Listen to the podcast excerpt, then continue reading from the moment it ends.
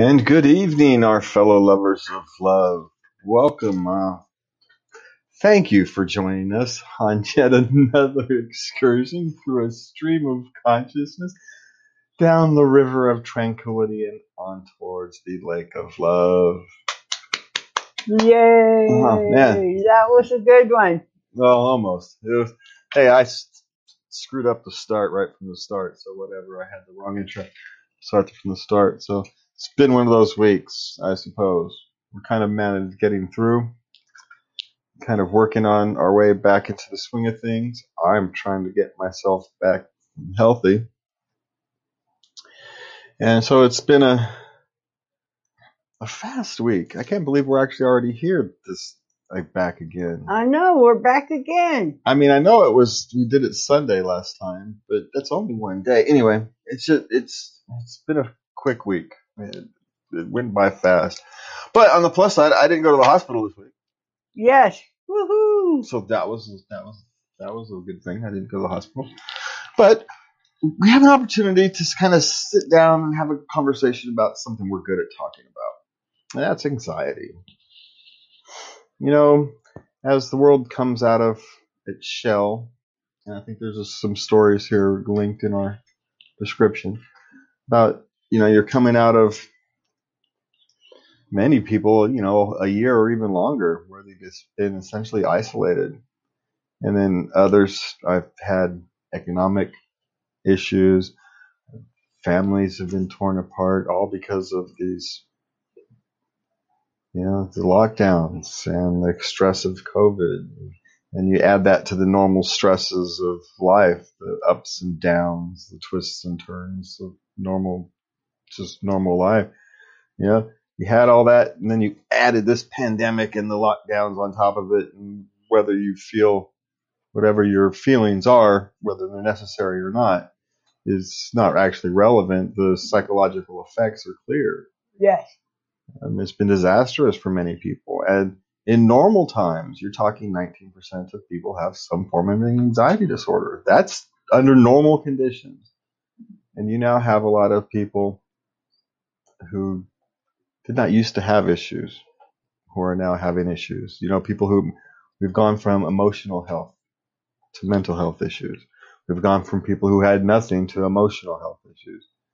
And, you know, a lot of people who didn't used to have anxiety are now stepping out their houses and finding they're scared. Yes. I have. I went on an outing with one of my daughters. Then we went into Old Sac, and there was a band playing. There was another group dancing. There were people all around, and very few people had on masks. And she kept exclaiming, "Wow, wow, wow! It's all so normal. Wow." Yeah. And so you've got that and you've got all the kind of the normal things. And so there's a lot of people who are dealing with this for the first time or maybe they've been dealing with it at a low grade level uh, for a long time, and now they've just been faced with the possibility that they have to deal with it. You know, if they're going to be successful in the future, you know, in the next year, two, ten, depending upon where you are in your life, you, know, you have to become. I don't know if say friendly with it, even though there is a discussion. You do have to kind of come to terms with that part of you. And how you do that is very, it's very unique. When I read, when I read a lot of these um, articles that say 17 ti tips or 10 tips or three tips for helping with your anxiety, what I see is what worked for one person. And so they describe, say, like making your bed. I think maybe if we get to it, there's an article about 17 tips. I don't know if I included it this week or not. But the first one was making your bed first thing in the morning. Well, the issue about making your bed first thing in the morning isn't actually about making your bed the first thing in the morning. It's about having something that you can actually control every morning. Because maybe you can't do your bed. Maybe you and your spouse have different out, different things, and you try to make your bed in the morning and you're disrupting somebody's sleep. And so maybe it's not your bed, but The point is to find something that's yours, that you can control, that you can, at the start of your day, you know, have a success. Yes. And if that success is, well, at least I freaking made my bed. At least I brushed my teeth. At least I washed my hair. Whatever the hell it is. At least I put makeup on. At least I dressed nice. It doesn't actually matter what it is. The what it is is less important. It's whatever it is that makes you feel good, that makes you feel like you've accomplished something. Whatever the heck it is. It can be making your bed. It can be doing the dishes. It, it can be taking a shower and starting the day clean. It actually doesn't matter what that is. It's that you've changed your mindset and you start in the day with a success. Now, I'm not one who actually has to do that anymore. There was time when I had to, where you found something a day. I didn't have to do it the very first thing in the morning because just getting the kids out the house was was a chore. That was your success. yeah, getting them kids shoved into the car and out the door, more or less dressed, was was sometimes the biggest success you can have in a day. But you did it, right? That's a success. But you know, sometimes it's not as easy, and you don't feel like a success, and so you find something else. You know, some little part of your life that you can control, that is yours, that you can be responsible for. Because not just that you can control, it's that you can actually accept responsibility for it. That this is mine, this is what I'm going to do, and this is what I'm going to do to start building my toolkit of success so that I can build on something. Because you have to have something to build on. And that first step is it doesn't have to be very big, it doesn't have to be large, it doesn't have to be some grand thing. In fact, you're better off if it's not. And you don't have to tell anybody. It's yours. It's just for you. It's for nobody else. It's okay to be selfish. It's okay to think about you. It's okay to say, you know, I like helping people, but I can't help people if I'm not my best me. And in order to be my best me, I have to take care of myself. And whether it's going to therapy, whether it's doing a routine, if you're a routine person, if you're an artist person, maybe it's making sure you don't have get stuck into a routine. You know, if you're an artist and you need some variety in your life, getting stuck into a routine is spiritual killing. It kills your spirit. So, you know, you have to understand yourself. You have to understand who you are. And it's very difficult, especially if you're young and you lived in a household that say is completely different than you. When we were growing up, what was that show? Growing Pains with Michael J. Fox? Yeah. And he had the hippy dippy family and he was the straight laced conservative, you know, economics person. They didn't fit, but you found some way to love each other anyway. You all kind of grew a little bit because you learned to try to understand where somebody else is coming from. But that's hard. It's a hard way to live your life, you know, when you're completely different than your family, when you are the black sheep. And if you have a personality that wants to please people, just as your natural personality, it's a great personality trait to have. But you can often lose yourself if you're not careful. And then you add something like an anxiety disorder to that, where you're facing fight or flight responses far more often than you know normal people do, and you don't fundamentally understand that or yourself. You know, it's uh makes life even more difficult because those people who already don't understand you are going to have trouble understanding what you're going through. Because unless you have anxiety disorder and unless you can relate that to somebody else successfully, it's very difficult for someone to know. Even I, who's fairly self aware, you know, we can't really completely understand each other's anxieties because they're different. Yes. you know, we can relate. We can say, okay, I understand what it's like to have anxiety. I can understand the base emotion, but I can't understand your triggers any more than you can understand mine. it's a disorder. If it made sense, it wouldn't be called that. Well, no, I don't live in your skin, but uh, you're very articulate, so that helps. And I can understand you explain, and I can understand to a certain degree, Yes. you know. And uh, but of course, that you know, I just I just accept it. It's just a part of who you are. Well, and but being able to articulate that takes Yes, a lot it- of time. Yes. Well, you're 51 years old, and you've I've been, been in therapy for 15 long years now. For 15 years, and a lot of that time was learning to understand myself. You, you can't. It's hard to articulate it until you can understand it yourself.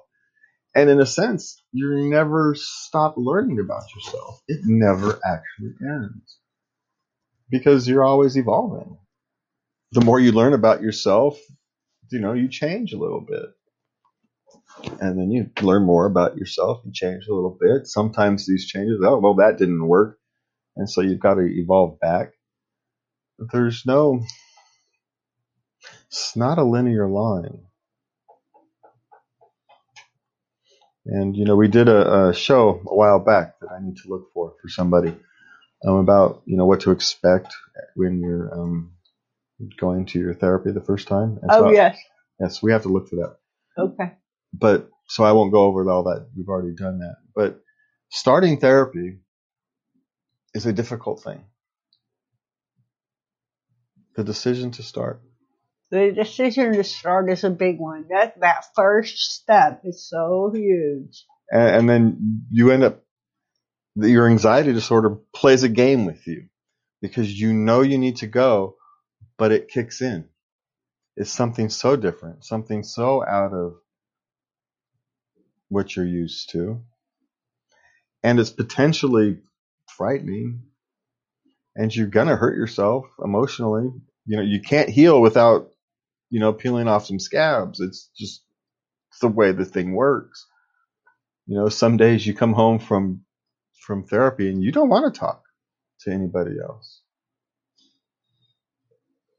You just want to be able to kind of, you know, it was an emotional day. I just I just don't have it to, to discuss it. And in fact, most of the time we don't discuss our therapies. I don't know. I figure if there's something for you want me to know, you'll tell me. Yeah, if there's something we need to discuss, we will discuss it, but it's not we don't talk about our therapists, our therapies. Well, I try to give you the opportunity. Hey, how'd it go? Yeah. And yeah, good. already then. You know, And so here's a question that though for us. What if you're a parent who has a child, teenager, maybe even an older teenager, who's just starting therapy? How do you actually approach it? Do you ask them?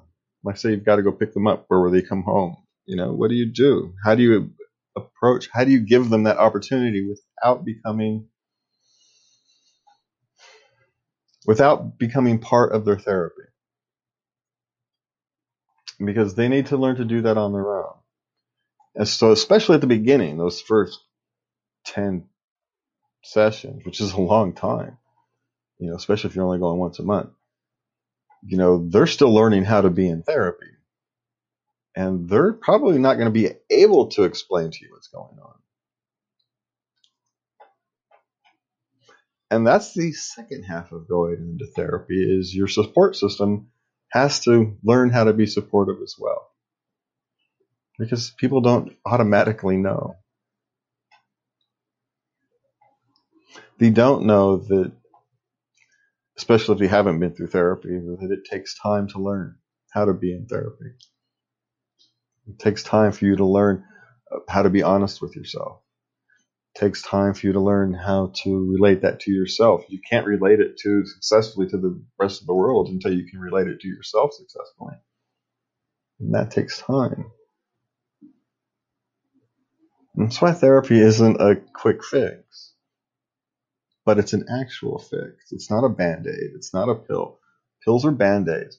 Or if you have a serious issue, they help get you to the point where you can use, you know, but for the average person, Yes, my medication makes it possible for me to participate in therapy. Yes. Yes. Yeah. And so, you know, I'm not, I don't want to downplay medication. If you need it, you need it and take it. But for most people, the goal should be the medication is a band aid to get you over the hump so you can start dealing with yourself. Now, some people have bipolar disorder or personality disorders and they need to be on their medication and they need to be on their medications. And so it's, you know, that's one of the things. I am not a mental, I am not a, We're Dog not doctors. doctors. Yeah. if your doctor says you should be on medication, take it, but it doesn't, don't blindly take it. I mean, if you've Well, got bipolar you disorder or something, what what they do. if you've got bipolar disorder or something, but if you're talking an- general anxiety disorders, just a general anxiety disorder, you should be taking as little medication for it as you can and still be successful. Because then you're not act because it's hard to know what the mental work is. But I'm not saying don't take it. I'm talking for anxiety disorder. If you've got bipolar or personality disorders or stuff layered on top of it, that's a different question. But I've always resisted, despite having a fairly significant anxiety disorder, I've resisted medication. Part of that is because I've been mistreated. I was treated for depression rather than anxiety, and I've become reluctant. Part of it's because I'm relatively successful in dealing with my anxiety on an average basis. You know, and part of it is I don't know the long term side effects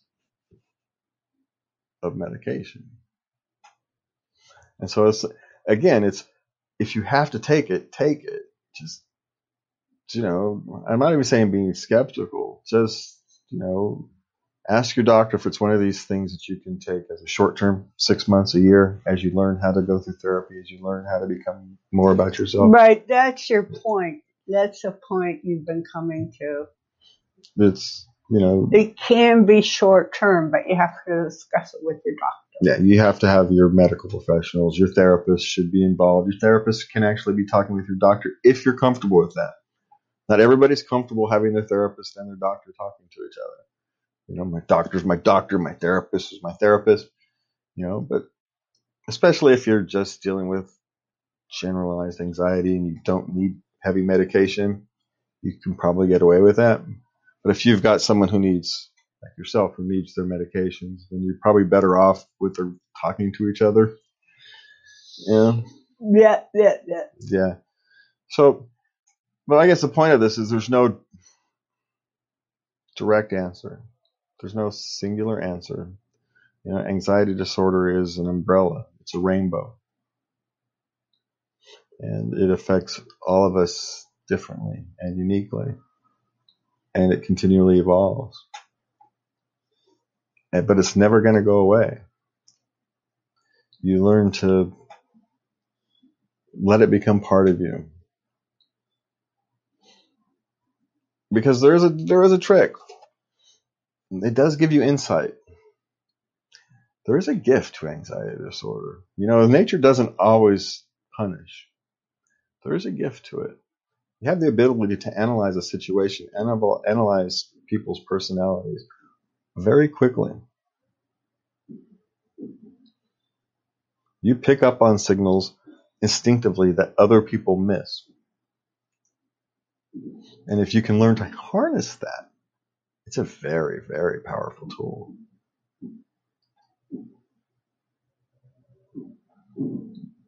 It's a difficult, diffi- difficult tool to harness because it's instinctively, inherently chaotic. Not instinctively, it's inherently chaotic. But it is what it is. And I think I've lost my thought. I think I'm rambling at this point. I think at this point I am rambling. All right, so what do we have lined up here today? We have yeah, we're quite a, quite a few articles up on the block. yeah, I think I covered actually covered some of them because in the uh, in the discussion. Because the first one, uh, coming to terms. Now this is actually one I actually have no relation to. Uh, disassociative, identity disorder. But they actually described it as an anxiety disorder in the uh, article. Um, but apparently, they don't remember from moment to moment. They're they don't connect their um, memories together. They can remember a moment, but they can't remember the moment that preceded it. Oh no. or followed it. Oh no. Oh, how terrible. So it's like, in a sense, maybe I can maybe explain it from a because of perspective of when I lost when I had the concussion. There's my everything came out of sequence, right? That whole six months, whatever I remember in that six month period, is all out of sequence. But I, you know, and, and there's chunks I can't remember. And so I can assume maybe it's something like that, but on a much more massive scale. Massive. Yeah. On a much more massive scale. That's kind of what I can, that's the sense I got from the article. But it's just the amount of things that the human brain can put us through. But yet at the same time still have a successful, you know, at least externally successful life. You can still have a family, kids, a job. You know, you can still externally be successful, but while you're dealing with this thing where in when during times of stress you simply lose um, best way going to describe it, even though it's, it's flawed, is you lose the timestamp on the moments. So they all just become out of sequence. Uh, And in a sense, you can't even remember what you don't remember. Maybe like, you know, over those occasions where you feel like you drove on, drove on autopilot. Next thing you know, you're home. You go, how the hell did I get here? You ever, you know, drive on yeah, a commute? yeah, yeah. you drive it every freaking day. And the only thing, what really happens is since nothing out of the ordinary happens, nothing in your brain stored it because why? You know, I do this every day. It's a perfectly normal trip and there's no reason to store any of this memory, any of this trip into my brain. It's pointless. And so it doesn't. That's why you don't remember. It's just, it's not that you didn't remember. It's not that you were actually zoned out or on autopilot. You're actually paying attention. It's just the storage of it says, no, this is the same trip we make every day. I am not storing this. The file guy said, nope, no, file. you can, you can, I copy yesterday. It's the same thing. it's the same thing. You even saw half the same cars. Just, just, just, just leave it alone. Uh, But we know, you know, it's, yeah, but that would be a difficult way. That's even, I think would be, once you realize it, that was actually the strange thing I read. The person didn't realize it. That's how they were. And then it kind of shook their world when they realized that they have this dissociative memory thing. Uh, It's just- Yeah, that would shake your world. yeah. All of a sudden you realize that you're not remembering huge chunks of your life. It's not that you don't remember, it's you can pull them up, but only when it's absolutely necessary. Oh. Yeah.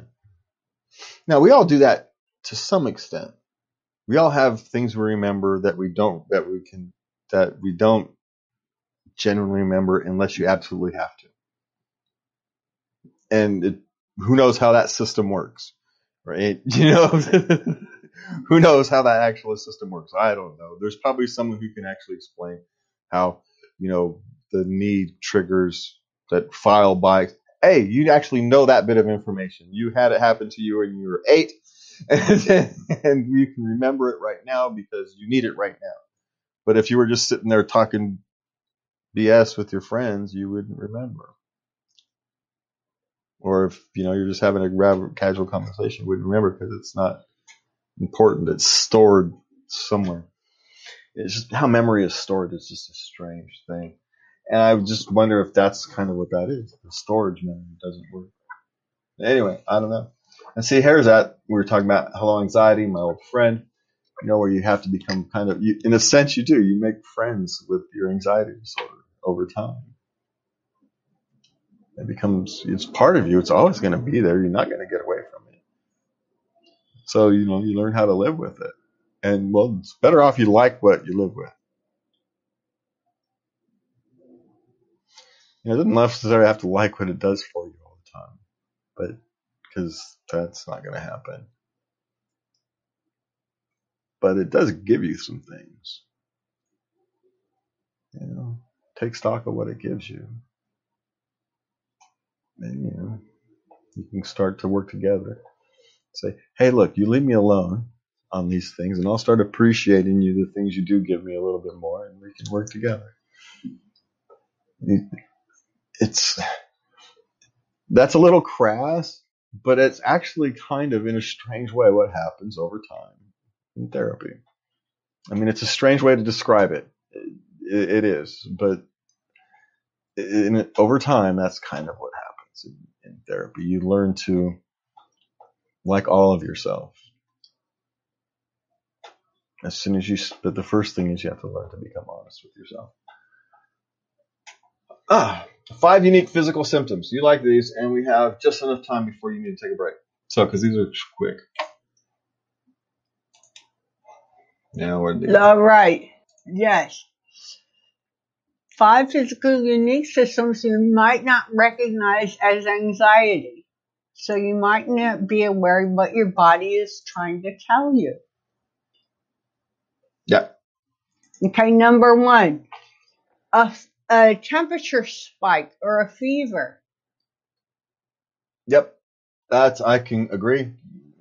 It isn't necessarily even temperature spike. You feel like you get hot. You might start sweating, and, and especially me when sometimes you get randomized anxiety for no freaking reason whatsoever. You get flesh. Yeah, you it's it's essentially it's just like a shot of adrenaline for no freaking reason, and then, and yeah, and if you're just kind of hanging out, sitting there, all of a sudden your body's responding like you're running, and yeah, you get you get this flush of Endorphins. yeah, well, no, I Uh, wouldn't say endorphin. adrenaline. You get the endorphin, adrenaline. Yeah, you get the dose of adrenaline, and you get the flush, and the blood starts pumping, and so you feel hot. Uh, Runny nose. Yeah, that goes with the uh, that goes with the adrenaline again. When anxiety develops, your brain releases a flood of chemicals to try to stabilize your body and get you ready to neutralize the threat. Yes. This one they're saying it's histamine, uh-huh. so it's like collagen. But okay, so actually that's not a it's the chemical reaction, but it's not adrenaline. It's histamine. Makes you clears your nose. Clears your sinuses. I, I see maybe that's a good thing about anxiety. Clear sinuses. We might have to run or fight. Yeah, you've got to have clear. Yeah, you've got to be able to breathe. Yeah. Get in some oxygen. It, hives and itchiness. Similarly, histamine release also causes hives and itchiness. That one I didn't know. I don't get itchiness or the hive, so that's an interesting one. That's learn something new every day. Even. Now this one is strange. I hadn't even considered it. Loose stool. I hadn't thought of it either. I would have never made those connections. Your digestive tract fun- quickens and intensifies when you're anxious. This combined with stress release hormones, which are released in response to anxiety, can ir- irritating your gut can lead to loose stool. Well, I know irritating your gut can have issues. I mean, I almost gave myself an ulcer. Yeah. We caught it just in time. But, so, you know, but I had, huh. That's the only one I've got on that one. Huh. Sensitive to environmental stimuli, yes. Because everything's either a threat, so it's some way to run. So, So you're hyper alert. yeah. So everything stands, every little thing that happens is a crisis. It stands it out. stands out. But you also also means you notice little things that other people don't. So if you can keep your wits about you, you can notice uh, personality quirks and other people's emotions, and you and these things as you learn to cope with your anxiety better, as you learn to stay in the moment. You know, it, it's a it is a strange thing. You've got this duality to it because you've got this thing where your body wants to run and flight, your body, but your mind can still stay relatively calm. And I don't know if this is just me. Again, anxiety is an individual experience. There's times when my body has the anxiety attack and my brain is going, What the hell are you doing? Quite literally, my brain is going, What are you doing? But because the body stays in it so long, it eventually convinces the brain that something's wrong. And then you run off into a hyper. Yeah. And, but you don't know. It's, in a sense, it's some environmental stimuli triggered the body to think it was. The uh, subconscious was aware of it. You know, who knows? Maybe it's a smell or something. I'm not, you know, who knows what the hell it is. But, yeah. I'm eating a hamburger. What? You know, Oh, yeah, yeah, those things happen. All right, and those things are happening, and it is time for our break, and we will be right back.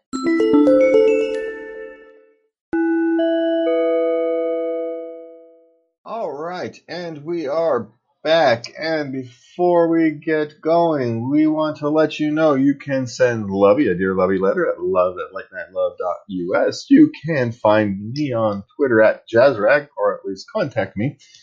I don't do very much over there. Or you can contact us on our Facebook page or send us a voice message on our anchor.fm slash late night love. Or you can just find us at late night love.us or Minds and MeWe and Locals and a wide variety of other social media outlets. all right. Yes, and we're all over the blogosphere, uh, or whatever the hell they call it these days. To just age myself about fifty years. Right? Blogosphere. yeah, I think I just did. so I'll put. Okay, so where we want to start? Uh, early warning system about mental health preparedness. I don't think we want to cover that too much because that's just mindfulness. Um, we can come back to it if we want. Let's see. Well, let's.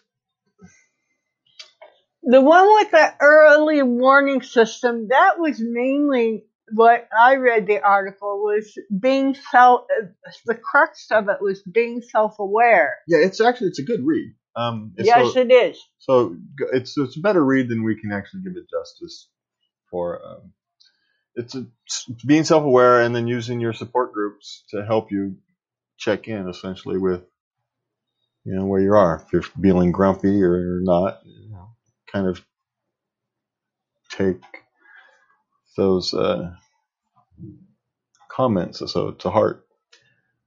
You know check in with them check in with yourself you know because they're not always right. You might be feeling grumpy but they might be the one who's actually grumpy you know? So you know you got to take everything with yeah, some own some own analysis. But but the point is is to use your support group. Be mindful. Learn how to be mindful which quite frankly goes to talking and go to therapy. Yeah, yeah, yeah. and then use your support groups. and then use your yeah. support group to check in with yourself. Keep yourself on track. All right so let's cover this one because this is actually Which one? so why is it so hard to talk about abusive mothers? Now that we've got past all of all of the uh, you know the holidays the father's day the mother's day all those things are gone. Uh, gone past. Why is it that we don't? We talk about abusive fathers all the time and rightly so. I'm not it's not a complaint. It's it's we find it very difficult to talk about abusive mothers. And they exist. We all know they exist.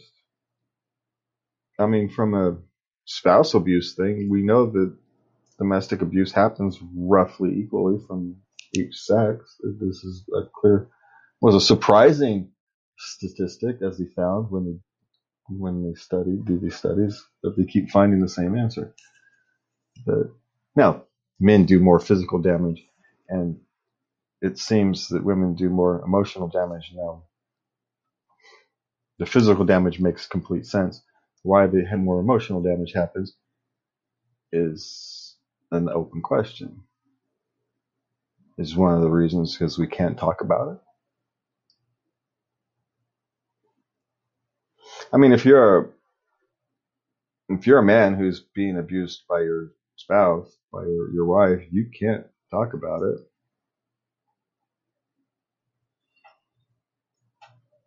Society will won't take you seriously. You just won't. I mean, it's better now than it used to be. Don't I don't want to complain, but but there's something deeper to that. There's a reason.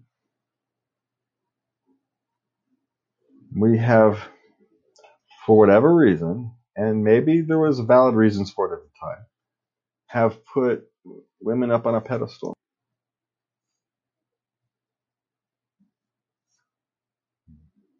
They're the better angels of our nature, right? Yeah. Sugar and spice, everything nice. Puppy dog tails and snails. It's, you know, what was it? There was a thing we posted earlier ago. If uh, this week, if um, there's a saying, you know, if mama's not happy, the home isn't happy. Ain't nobody happy. Ain't nobody happy. But is that the right attitude? Right. Should it actually be a happy spouse makes a happy house? Doesn't matter what sex you are. Doesn't matter what gender you are. The whole idea is to make two people happy. Yes. Gender and sex. And there's a second part of it. Is it sexist?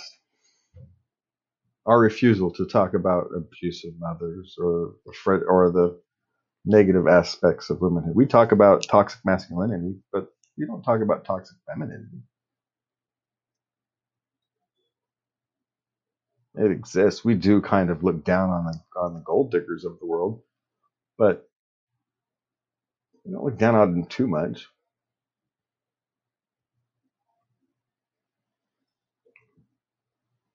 But why is actually the question, and I don't actually have an answer. Uh, so I'm not going to sit here. I don't have one. It's, I don't. I can speculate, but it's all pure speculation. But why don't we? Because we don't. We don't really have conversation about about these things. Now we don't actually have a good conversation about abusive fathers either, but we at least have the conversation. The conversation is terrible, but we at least have a conversation. So I don't know. Maybe I shouldn't have brought up a, uh, a topic I don't have any kind of an answer for, but if we don't start talking about it, how are we going to find answers? How are we gonna how are we gonna find answers? Yeah, yeah. Someone has to be willing to start talking about it. And we can talk about it in a way that's not necessarily accusatory. It's a very human thing. Oftentimes, these things are caused by trauma and the lack of mental care, emotional care. You know, in times past, you didn't have time. You know, life moved, came at you fast and was, life was brutal. I mean, it was only a hundred years ago, you know, where we actually, modern life is less than a hundred years old. Less than a hundred years old. I mean, electricity is a hundred years old in your house. What? The car is a hundred years old. And it was barely a car back then. I mean, before that, up until what, 1895, the average person lived on less than a dollar a day in today's money. We were all dirt poor. Every single one of us. Half a percent of people had more than dirt, had, Just nothing. Yeah. It was subsistence living. So you didn't have time to take care of your mental health. Not only, you know, not only we didn't have the knowledge, you didn't have time. But now we do. Now we can stop the cycles. Now we can prevent these things from continuing on down the line. And we have gotten better. We're better at raising our kids now than we used to be. It's a glorious thing. But we have to continue having difficult conversations, even if you don't have an answer. Yeah. Because maybe someone who's listening to you does. Or maybe they have the next stage of the conversation. Hmm, you don't know. Okay, so let's go next. Okay, we actually covered the next one.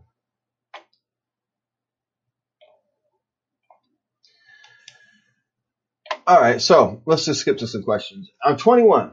My dad thinks it's okay to just give me a room and nothing else, not even food. What should I do? Move out?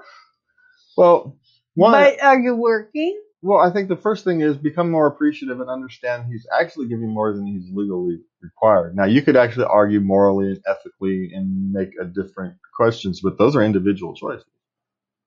Where you draw your moral and ethical lines, and maybe he can't afford to give you any more. More. Yeah. than what he's giving you. Maybe he's giving you all he can. And, you know, that's, we don't know.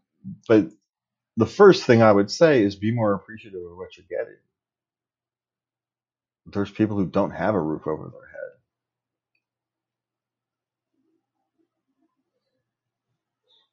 head. And, you know, right now, if you're desperate, fast, every fast food joint in the country is hiring.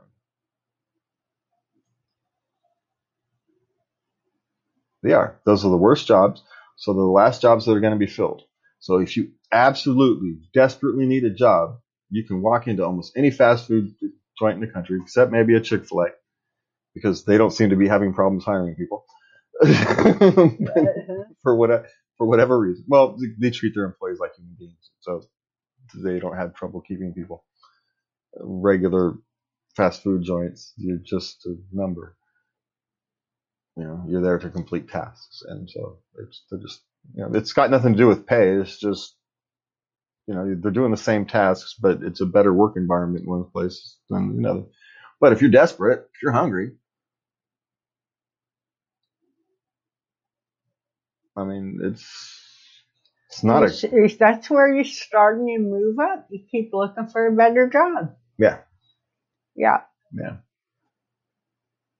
I mean, but that's also kind of a crass answer. But you know, but it is what it is. Your dad doesn't have to give you any more than he doesn't have to give you that. Now we could sit here and make a moral argument that you're kind of required to. You should, not required. You should, especially with the way the world is these days, and everything's kind of gone completely haywire. That you know you should be helping the friends and family to kind of get through these bumps, but you have to help yourself as well. You have to be trying to get better. If you're having health or mental issues or something, you have to be trying to get better. If you're just sitting around playing video games, you're lucky your dad's doing anything because he's not just giving you a room. He's paying the light bill. He's paying the air conditioning bill, paying the water bill. Not just a room. Paying the taxes. And maybe doesn't have enough. Maybe he's looking for something from you. Help out more around the house. You know,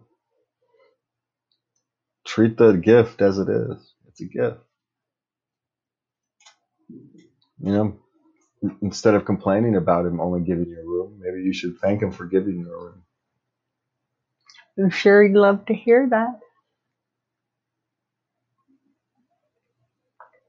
You know? And just assume that maybe he can't afford it. Or maybe he's fighting an instinct. And that's as far as he can actually bring himself. maybe he was raised that you know at 18 you're off, you're taking care of yourself, and he's trying to become a better human being, and that's as far as he can get himself to go. Oh, yeah, yeah, yeah. You know, and maybe you should honor that. That's a hard trip for some people. You know, it's hard to say when you're hungry. It's hard to hear, "Don't be selfish," but don't be selfish, and you will be rewarded, or something like that. All right. So my boss is saying that increase of salary isn't a motivator. What can I say against it? Well, this is a thing that is both true and not true at the same time. A salary is not the best motivator.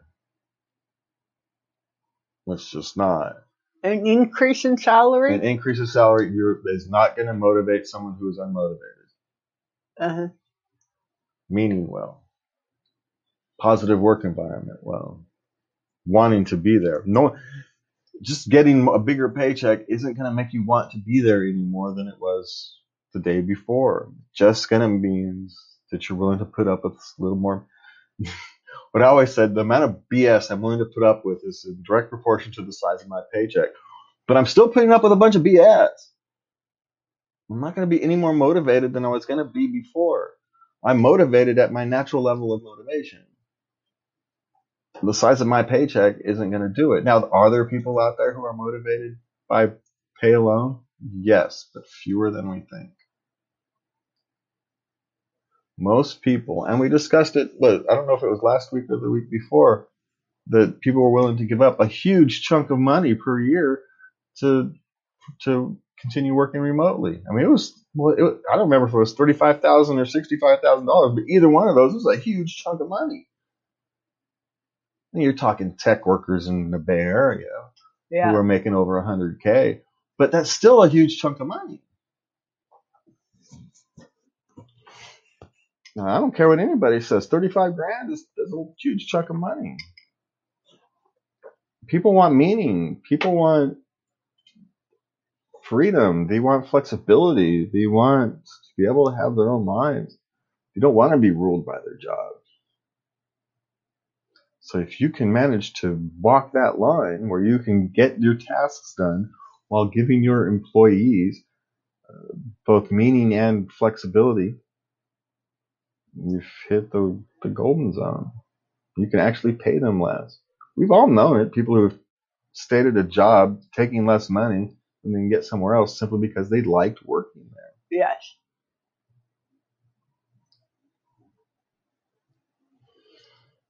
I like working here. So that's the motivation. You're not going to motivate somebody long term with a bigger paycheck. And if someone is motivated, you're going to lose them because you can't keep up. Be well, go find some place bigger. Uh, Give your give your employees meaning. Give them what they want in terms of as much flexibility and freedom as you can. Agency for their own lives. You know, and it's not always possible. If you run an assembly line, you know, there's only so much flexibility and freedom you can give to the guys, to the people who are running the assembly line. But, you know, there's ways. There's ways. All right. Should I be worried if my 17 and a half year old daughter is regressing? She suddenly went back to watching children's shows and collecting toys. Keep in mind she's a typical developing 17 year old. No, she sounds like a typical 17 and a half year old to me. Yeah, yeah, yeah. They vacillate. Yeah, well, and it's not just. Sometimes they go back to watching old TV shows. Is you could actually make an argument it's an anxiety response if you have anxiety issues. You go back and you watch something that's familiar, that you know it's going to happen. It's comforting. But sometimes it's they just want to watch something and that's what they want to watch. They're going on a kick. You know, like every now and again, you know, you might go on a kick where you want to go watch some old movies. Well, they're going watching old shows. You watch a movie that brings you back to your, your teenage years or your 20s. You want to watch a child that brings them back 10 years ago. It's not any different on a scale. And sometimes some, some of those stuffs were actually pretty good. And who cares what they're collecting? Lots of people collect lots of things. You know, that toy collection at 17, you know, maybe it turns into beanie babies and becomes worthless, but maybe it becomes turns into your grandpa's baseball card collection and worth $100,000 or something. You don't know. Don't worry about it. Let them be their joy. Let them be an artist. Who knows what it's going to turn into? As long as everything else is fine, you care what they do for their entertainment time. It's their entertainment time. Now, you know, if they're dropped all their other responsibilities, all the other things they like to do, so they can sit around, eat, eat bonbons, suck their thumb, and watch Teletubbies, well, then you might be having a different issue. But it doesn't sound like what she's talking about. Sounds to me like you've got someone who just, you know, wanted to go retro for a little while. So what? Maybe it's a thing. You know, maybe it's a thing in their circle. You know how these things go. It's like, you know, bell bottoms or something. You know, they come back for some reason every now and again.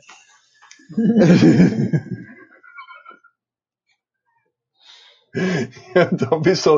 Leave her alone. That would be my suggestion. Leave her alone. Then it'll be fine. Why is my nine year old daughter good at school and so hyperactive and naughty at home? Well, because you raised him right. Yes. Yeah, because he knows how to behave outside the home, and he comes home and he feels welcome and secure that he's not going to be rejected, so he can let that part of himself out. And you got to understand, having a boy in a school is very difficult. You're asking a boy who, as a rule of thumb, you're talking seven, eight out of ten boys, a significantly high number, need physical activity.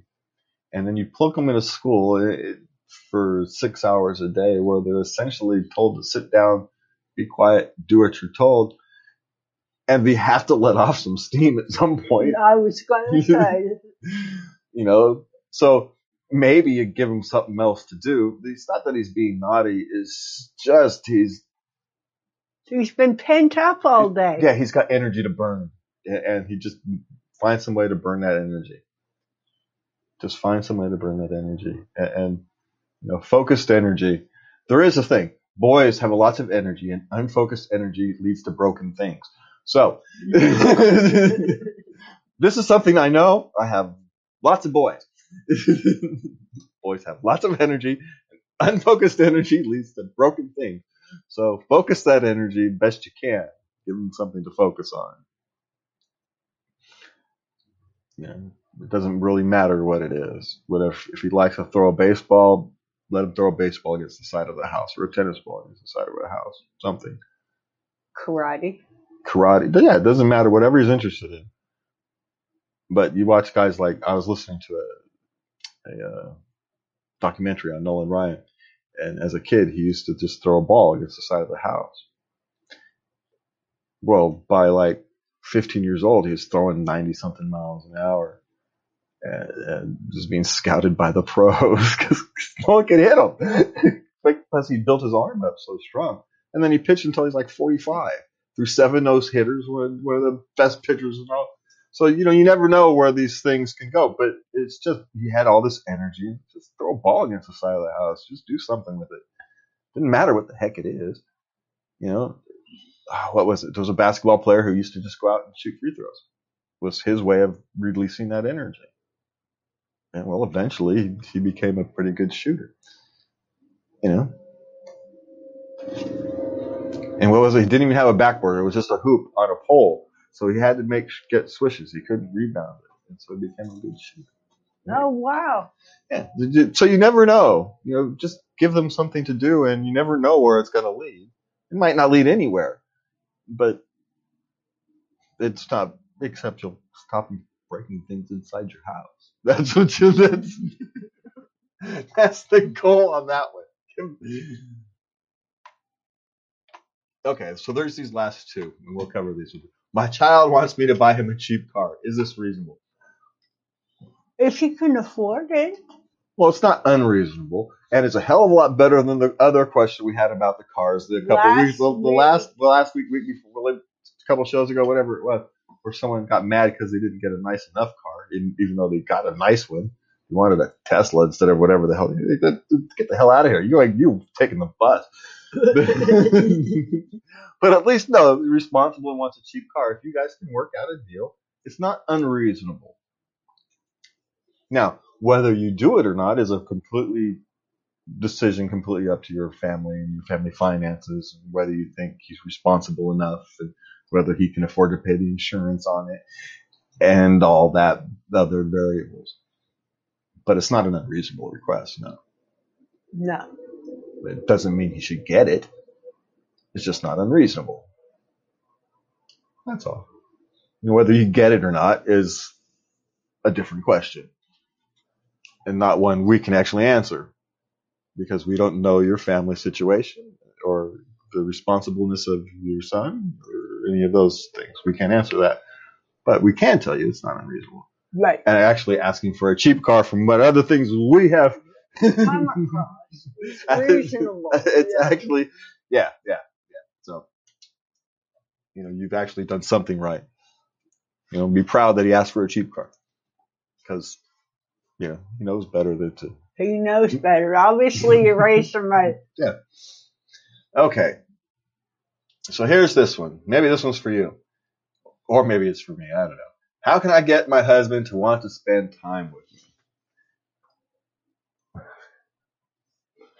that's a Well, that's a tough one. Um, we've had we've had discussions, well and we revisit it often. I, I wouldn't say often. From time to time, we revisit it.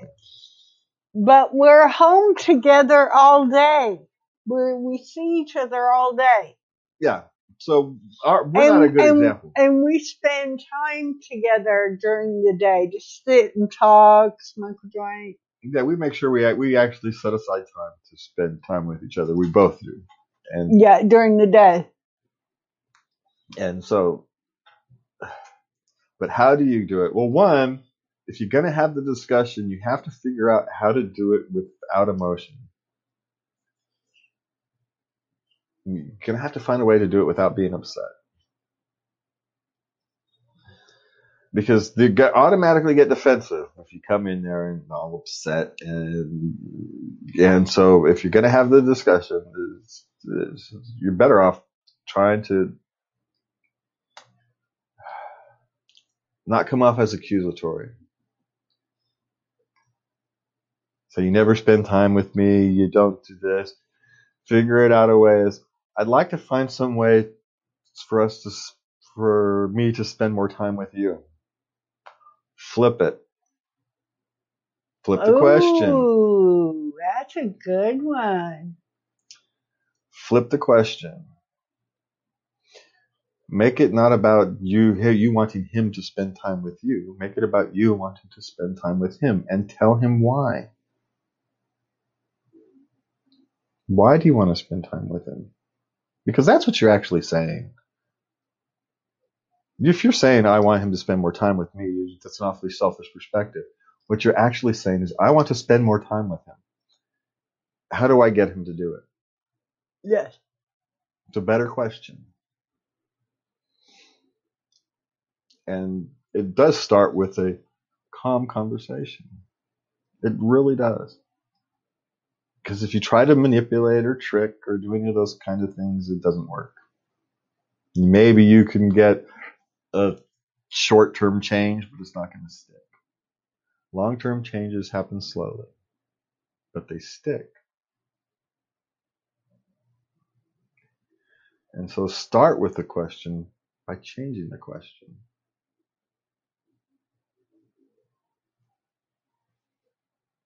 So, you know, I'd like to find some way to spend more time with you. Because I love you, I think you're funny, I like looking at you, whatever the hell it is. All of the above. Yeah, whatever it is. You're hilarious. And give him some time to come up with an answer. Don't expect it right away. Ooh, another good one. Because men like to solve problems. So you've now given him a problem to solve. But you've got to let him work on it.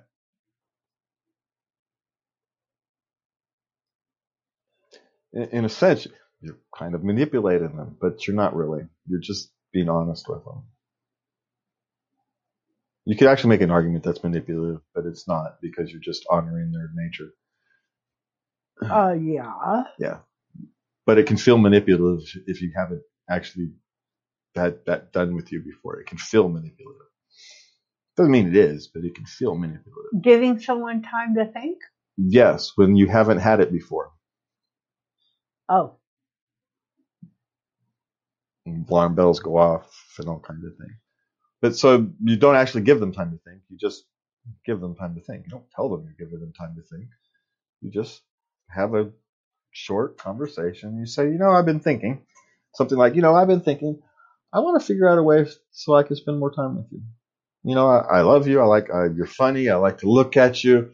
You know, and you know, I just just just just just I was just thinking it, and off you go.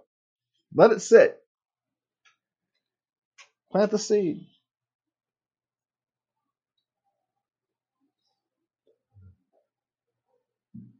Don't take it. Don't make it into a big ordeal. Don't turn it into a big thing. Let's See where it goes. See what happens. It may not work, but apparently what you've been trying hasn't worked either. So you know, nothing's guaranteed for success, but you may have to do it again. You know, some of us are thick. you may not catch it the first time. so you may have to have the conversation again. But you know how to do it. You know how to talk to your husband when, when you want to do these things. Just my biggest action, I, I can, Kathy, my biggest suggestion would be to flip the question. Don't make it about him spending time with you. Make it about you spending time with him. And that will not make him so defensive and give him a problem to solve.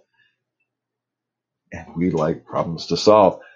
And on that problem we are solving today is we are out of time. So everybody, thank you for joining us. You can find us at latenightLove.us, anchor.m, FM, at Late Night Love. You can find us on Facebook. It's the Late Night Love, I think it actually the is. late night love on yes, Facebook. on Facebook. Anyway, and you can find us Late Night Love on all these various other. You can search us and find it. You all are all technical savvy enough to do that, and we will see you next time. And please remember to love everybody. Bye.